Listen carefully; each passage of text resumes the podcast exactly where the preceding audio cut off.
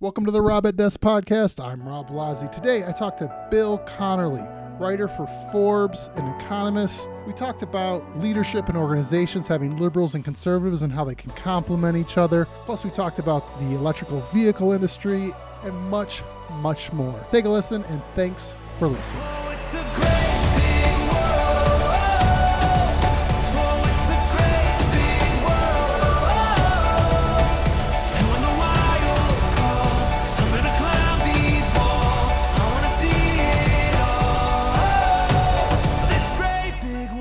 Mr. Bill Conerly, thank you for joining me today. How are you doing? Happy to be here. So, Bill, I actually uh, ran into your work when uh, doing some homework for a project, and I used one of your uh, articles from Forbes as a source for one of my papers. So, thank you help for helping me get my homework done. Well, Wonderful to be uh, of help. So, yeah, no, I think we got a solid B on the paper, so we're good. we did. Of course, I mean you were part of it now, so give credit to where credit's due. If you thought we should have got an A, I can. I'm not sure what I can do there for you. That's uh, I would call that user error. well, I'll take the B. Okay, yeah. So they clearly probably didn't judge grade the paper. Maybe I didn't APA source your article correctly, is what knocked me down probably. So, but uh, it was the article that you wrote back in 2018. If you can remember it, we'll dust it off. Is with uh, where organizations and leadership or, or need both liberals and conservatives. oh, yeah, right. With the Jordan Peterson reference. Yes. So, first, so help me out. How did you come up with that conclusion? And, and with the conservatives, conservatives and liberals needed in both to run an organization well. Well, um, I heard an evolutionary psychologist speaking. I've forgotten her name, but she told a little story. She said, Imagine back when we were hunter gatherers, that a group of people found a new mushroom that they had never seen before.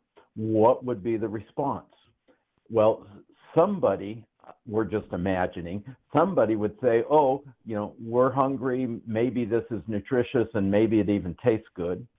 But somebody else in the group may very well say, oh, this is not our traditional food. We need to be very nervous about it. And today, in everyday life and in the business world, we see some people who, uh, who relish new, different change, and other people who are not comfortable with new, different. Uh, and I think that we have evolved that such that some of us are open to, to, to change, wild and crazy, and others like the tried and the true. And it turns out that the, the tribes that had both of those voices present thrived, which is why those characteristics continue in our personalities today. And if there had been a tribe where everybody was open to new things, well, they ate too many poisonous mushrooms. And if there were another tribe that was um, averse to anything different, they did not survive the Ice Age. So we humans need a little bit of both, and it maybe is such that uh, it's hard for one person. I mean, as an individual, I can understand both of those characteristics, but I do lean more to one than the other. And it's probably useful in an organization for both sides to have a strong advocate, but among people who can see both sides of the story. Does that make sense to you? No, absolutely. Is there an organization that you can kind of point to to sort of give an example where you can see that? Well, you know, uh, you're not going to see it, but let me tell you, I was in uh, Moscow uh, speaking for one of the Russian um, uh, MBA programs, and I ended up being on a panel with one of the Russian oligarchs. Uh, you know, there was a generation of people when communism was collapsing who uh, seized, well, I shouldn't say seized, they bought control of a major industry. And this guy was had an estimated net worth of like two and a half billion dollars, billion Ooh. with a B. Uh, and um, uh, I ran this idea by him. He himself is a wild and crazy person. And he smiles and he says, "My partner, he is by the rules. He wants to, you know, shave a quarter of a percent off our operating costs every quarter, and I have big visions." And he said, "It is wonderful. It works so well. We argue with each other, we fight, but the organization does really well." So that's, I think, uh, proof of the pudding. And in many many companies, you'll see um, uh, those voices. The challenge is that many of us, and I've I've been guilty of this myself. Many of us tend to hire people who are like ourselves.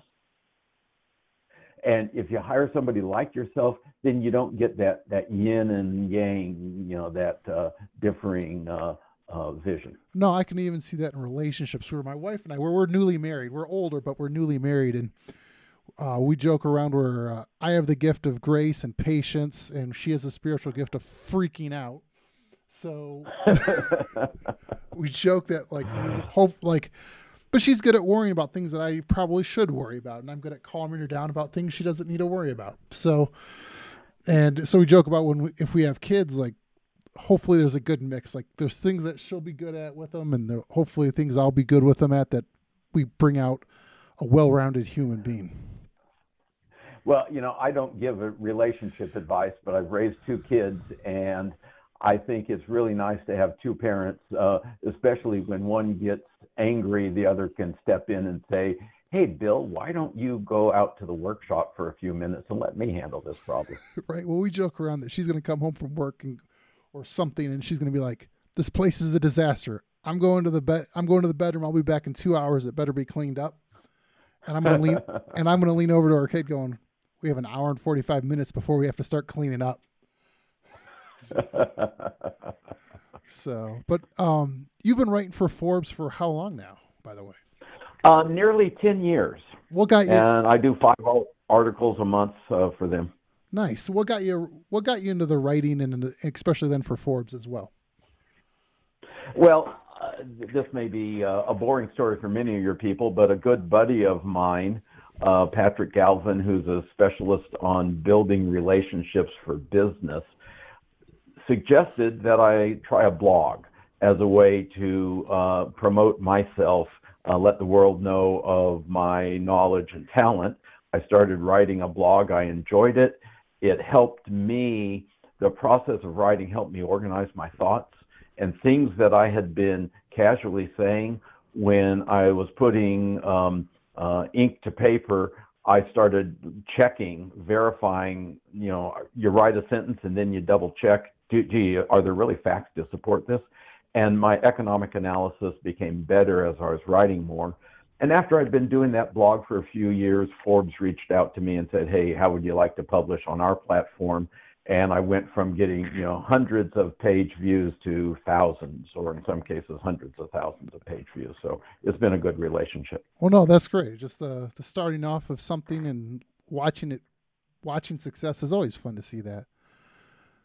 Yeah, it's a discipline to to write regularly, and I have uh, friends who would like to but don't quite do it, and people who are thinking about it. Uh, I think the process of writing really helps um, people organize their thoughts and make sure they're right.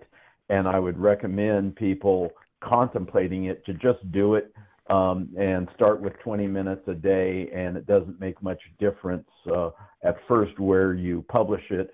Um, there are plenty of free sites, you know, Medium and that kind of thing. Uh, but just just do the writing. No, absolutely. It's actually similar advice. I have friends that write music, and that it's, they say it's like a muscle. You have to keep using it, and you have to keep practicing. Yeah. No, very good. So then, a couple of your other uh, stories you've written have uh, caught my eye, and it's uh, the the one that more recently, cities uh, are will be fragile moving forward.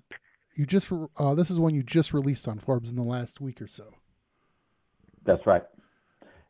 So let me tell you the story behind that. Yeah. I uh, I live in the Portland, Oregon metropolitan area, Okay. which has had a number of riots. We have high housing costs. We have a homelessness problem. And I wrote an article a month or two ago uh, called "Death of a City: The Portland Story?" Question mark, Mhm. and that really took off. 117,000 page views Oh wow. and it got got a lot of controversy uh, both uh, nationwide and especially here in the Portland metropolitan area, and uh, a lot of uh, a lot of hate came out of this. And uh, you know, I, I don't hate people who disagree with me, but there are a lot of folks who do. Mhm. But what I realized, uh, and, and the mayor actually was asked in a new press conference, have you read Bill Conerly's article? Huh. And uh, our, Portland's mayor, Ted Wheeler, said, I've read it and he's wrong. So uh, take, take everything I say with a grain of salt because I have officially been declared wrong. Yeah. But I, when I look back at it, I thought that the area I maybe omitted was emphasis on how competitive cities are going to be in the future. Uh, it used to be that uh, you're in the Denver area, is that right? Yes, sir. Right. So Denver had a solid base supporting, you know, the mining industry in the mountains, plus some of the the agriculture there. Uh, Yep. And I'm in Portland, where we were shipping uh, timber down to the burgeoning California economy. Uh, and it used to be that you could look at a city and say, "Oh, this city is here because uh, some part of geography or natural resources." But today, so much work can be done anywhere. And if work can be done anywhere, cities will thrive where people want to live. It's not that people have to move to a particular city to get a job. People will decide where they want to live, and the jobs will follow the people. And uh, that means that uh, cities are competing with each other. And having a river um, is not going to be the great advantage that it used to be.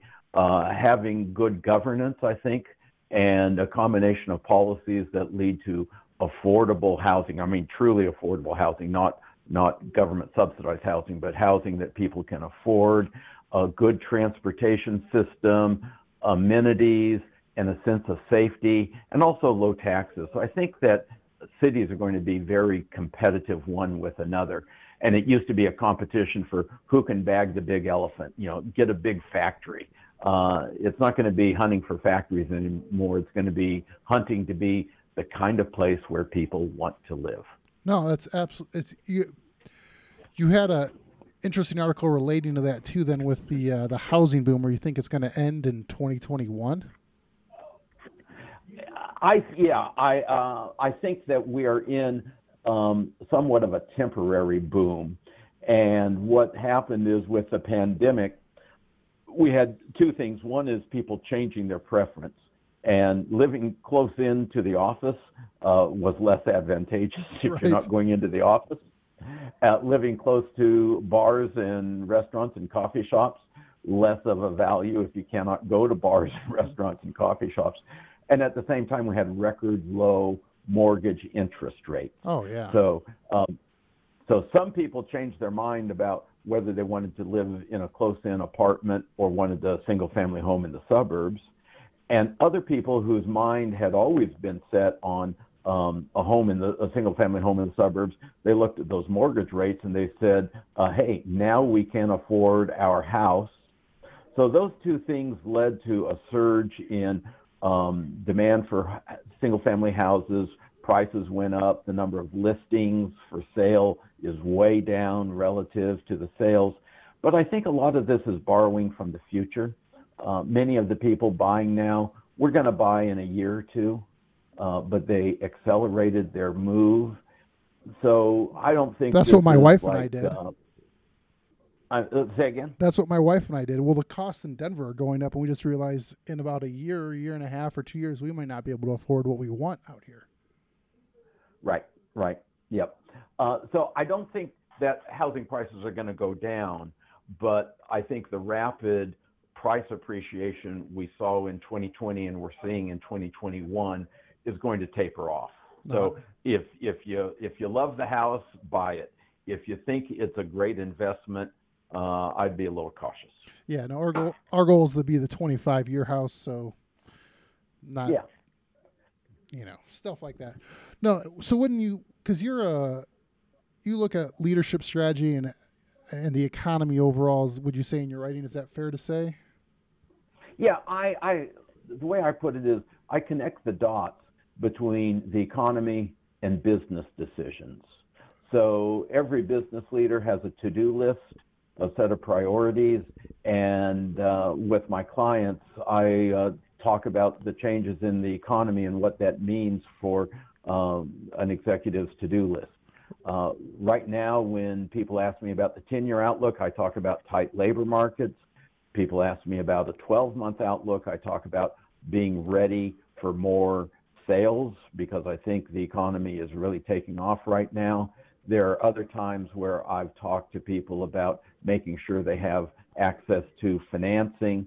So the, the business challenges change with the economy, and I do a little forecasting, but mostly I try to help executives understand how the changes impact their own situation. Yeah, because you you made an interesting uh, point in the with uh, the job market one where there's just le- people are having less kids, so there'll be a more demand on the job market. Like, will there be enough people to fill the jobs? I might not be saying that as eloquently as you said it, but th- I thought that was an interesting correlation. And also, then would Yeah. that would also f- uh, down the road impact housing as well? Yeah, uh, you know, the, the one of the biggest factors of changes in the economy has been the baby boom, and I'm a baby boomer myself, and you know, it's not that I'm just sort of saying, "Hey, we're the greatest," but um, it, it's a huge bulge in the population, and baby boomers are retiring now, some earlier, some later. Um, the baby boom actually lasted quite a number of years, so it doesn't happen all at once um, the millennials are the children of the baby boomers, and they're already in their working age years. Going forward from, say, 2020 to 2030, oh, that decade long period, um, most of the baby boomers will have left the workforce. Uh, the millennials are already there, and the generation after the millennials is relatively small. And the result is we'll have the lowest growth of the working age population since the Civil War. Really? The low the lowest growth of the working age population since the Civil War. And in the Civil War, of course, we were killing working age people. Right. So I think the defining challenge for the next decade for businesses is uh, how are you going to find people? Uh, you need to retain good workers, and you need to be good at, at uh, recruiting new workers, and those two things actually work well together. The, the businesses that have the happiest workers and the best retention find it easier to recruit. So um, from an HR perspective, uh, yeah, uh, retention is a huge issue. I yeah, that makes a ton of sense. And then what do you think then? eh, Do you look globally then too, like where there are companies looking more and more for more economic workforce in other countries, especially say in the- in the tech that's a- world?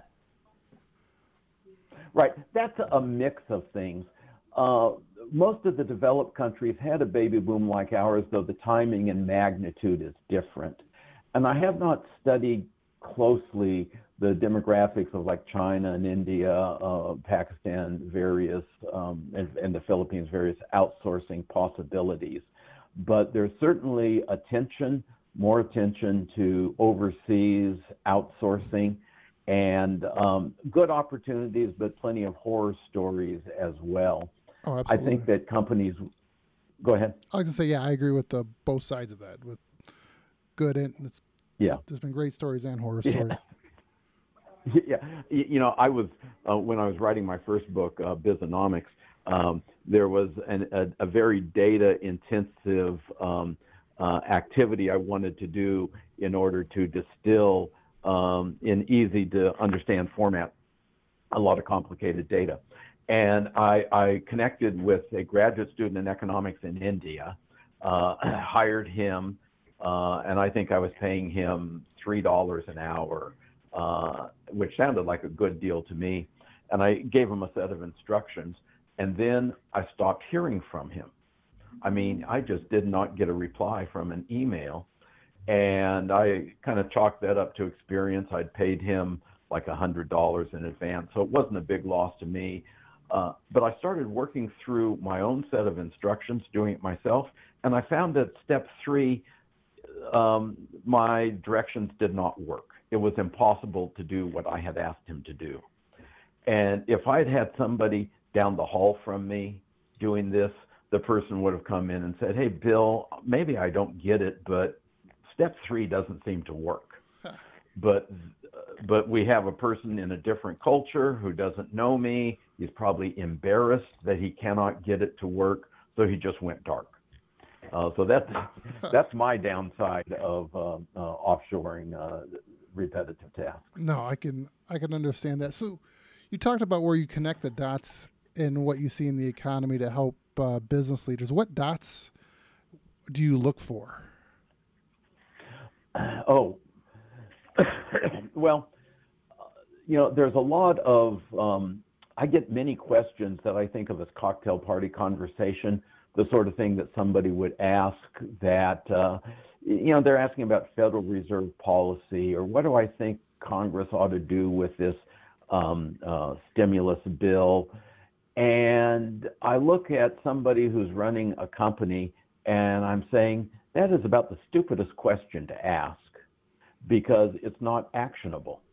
You know, what I think Congress ought to do uh, is totally irrelevant unless I'm talking to a congressman. Right. Uh, and what the Fed should do, you know, if um, uh, if Jay Powell, the chairman of the Fed, were to call me up, I'd tell him what the Fed should do. But if you're running a company and you're trying to uh, sort of survive in difficult situations, don't ask me about the Fed or, or Congress. Uh, ask me, hey, is business going to be better? Um, and uh, ask me about whatever materials you buy, whether it's labor, labor or commodities or real estate. Ask me about uh, the market there. Ask me about competitive challenges, globalization. You know, all of, that's what I really like to do. Uh, and uh, talking politics is what I have to do in order to get people's attention. No, it makes sense. So then I'm going to ask you about a field, and if you know about it, great. If not, I'm just going to take a shot at it because the world I'm starting to play in is with uh, electrical vehicles, chargers, and that world. What have you, what have you seen in that world? Everyone says it's a growth industry, but my concern is it seems like everybody's going for that growth industry. Yeah, things that are obviously growth industries attract a lot of people. Uh, I was skeptical at first, but I am becoming convinced that uh, the, the the price tags on batteries are going way down. Not my specialty, but uh, I'm inclined to be sympathetic to that. Um, so yeah, I think there's a lot of opportunity there, and if this let, let me just take a guess here. I'm guessing there's room for a lot more players than we currently have. If what I've read about falling prices is true, then yeah, there's a lot of there's a big crowd in there, but there should be room for an even bigger crowd. Yeah, no, there's so many more vehicles coming out from more manufacturers that are electrically charged or driven, however you want to phrase it, that are that are EV vehicles. Yeah. Is Yeah. it's But but but many of those are driven by subsidies right now. yes, and I'm always hesitant of an industry driven by subsidies. But um, I think it was the Wall Street Journal uh, a few weeks ago had a lengthy article about uh, how costs are changing for batteries, and if they're right on that, then um, EVs will stand on their own without subsidies. And if that's the case, uh, then yeah, I think we're going to have a big change. Yeah, because the concern I've had was when you look at it with everybody trying to go into that market, even like where states and countries are pushing towards EV, which I have no problem with. But then you go, is there enough natural resources that to keep the costs down? Where there's such a demand for like lithium and cobalt and some of these minerals that you need for these batteries for the vehicles. It's like, is, are they going to be able to keep the costs down with, like you said, without subsidies? So Right. Yeah. Yeah. Th- that's a good question. Um, it's going to happen over a long period of time, you know, a Yeah. couple of decades.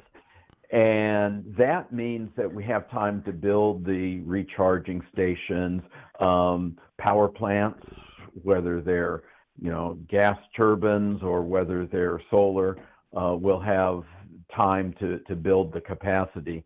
And I think that many, many of the skeptics uh, don't understand just how, uh, how the economy will adjust. Uh, if there's demand for something, there are going to be a bunch of entrepreneurs going in saying, "Oh, you need more cobalt? We'll find some cobalt. You know, you need more um, uh, electricity generation. We'll get you more electricity generation." Yeah, no. What I find with a lot of people in this industry, like not even in the industry, but when you, when I talk about it, what they're interested in is like they'll put the solar panels on their roof, maybe a battery pack in their garage, and they go, "I never need to go to a gas station again." And the savings maybe just from the fuel, but I'm, I'm not buying as many big gulps or scratchers or you know there's sa- there's savings in there where you just go oh not only did my you know savings account get a little bit healthier but so did my uh, caloric intake yeah, yeah, yeah, could be. Well, um, last year, maybe it was two years ago, I spoke to a group of convenience store owners. I do a lot of speaking Oh, yeah. around the country on the economic outlook, and uh, you know, EV electric vehicles are something that's on their radar screen as a concern uh, because um, people will be recharging at home. Uh, I think the, the truck stop stuff will probably be good for uh, EVs will be good for them because you'll come in for a half hour rather than a five minute um, uh, time at the gas pump. So maybe there'll be um, uh, better uh, culinary offerings. In fact, that's one of the things that surprised me is how much the convenience store operators are thinking. Let's upgrade from just having a bunch of um, hot dogs on those little spinners to having some real food. no that's actually an interesting i'm always interested in like what are the consequences and consequences aren't always bad but like the natural reactions maybe might be the better word for it when things change like that because you know then you go. Everyone wants to have solar panels or a way to be their own power plant to fuel their vehicle and then how much of that strain then maybe goes off the grid but when there's now more demand on the grid in other areas for people to charge these batteries how you know who pays for that i guess if Yeah, and grid reliability is an issue I think we're going to be talking a lot more about. The, um, you know, I'm, I'm not a fan of coal-fired power plants, but taking coal offline, um, coal is a very reliable way to produce electricity 24 hours a day, whether the sun is shining, whether the wind is blowing. Yep. And um, taking the coal plants offline uh, presents a lot of challenges. And uh, some of our decisions, I think, are being made uh, by people who are unwilling to consider that there are downsides to every decision. There are trade offs all the time. And, uh, you know, we can have a healthy grid without coal, but you can't just turn off the coal plants and have the healthy grid. You've got to give a lot of thought to it. No, absolutely. No, I've had people talk about that, and and part of the industry where I work is you know with diesel generators and the fuel tanks that hold it. They go, we got to get away from fossil fuels, but they don't realize that those diesel generators are hooked up to hospitals and critical infrastructure. That if they needed that power, if you know one of your loved ones is in the hospital and the grid goes down, even though they may be hooked up to different segments of it, would you you know would you want to rely on the power that's powering equipment at a hospital to a tried and true generator hooked up to diesel versus a battery pack that you know who knows how long that may take to recharge if it takes a while to get more fuel in there Right. Uh, we had um, a severe storm last month here in um, Oregon, and uh, my house was without power for four days. oh wow and it was very tempting to um, uh, get a generator. Of course, there were no generators to be had after the storm hit, but uh, when the electricity service is less reliable, more and more people are going to buy um, generators, whether for a home or an office, a manufacturing facility. And, um, you know, if you want to get away from fossil fuel, you need reliable electricity, not just occasional electricity. no absolutely bill this has been an absolute pleasure if when people if people want to get a hold of you how would they reach out to you Yeah, the best way to do it is to ask Google um, about Bill Conerly. Uh, Conerly is spelled with one N, C O N E R L Y, but Google is pretty good about misspellings. Uh, Yes. You'll find my website, conerlyconsulting.com. Uh, you can go to Forbes.com and search for my name to find my articles. And you can also go to YouTube. I've got a YouTube channel and just keep uh, adding uh, Bill Conerly to your search terms. Absolutely. And then, eh, did I miss anything? What is is there anything you want to say? To did I miss anything before I let you go? Yeah, let me just say, you know, I mentioned that I think inflation is coming, but the United States has been through a lot of challenges. And I, I like to read history, and, you know, from the first people landing on our shores, the Revolution, the Civil War, dealing with world wars, the Spanish flu, and we've overcome those. As an economist, I, I'm really optimistic about our human ability to make this a better place to live and to have closer connections. Economics is not just about money, but money certainly uh, solves a lot of problems. I think that we have a great future ahead of us in America and in the world, and that's probably the best lesson I can offer. No, Bill, I really appreciate that. When you do your speaking tours, are are you getting out there much? Are you seeing like because you even talked about with uh, trade shows coming back? And I, by the way, I'm gonna we're gonna if you got an extra minute here too, I'd like to keep going Go ahead. because uh, you you I read one of your more recent articles about trade shows coming back, and you used the bicycle analogy, and I thought it was a.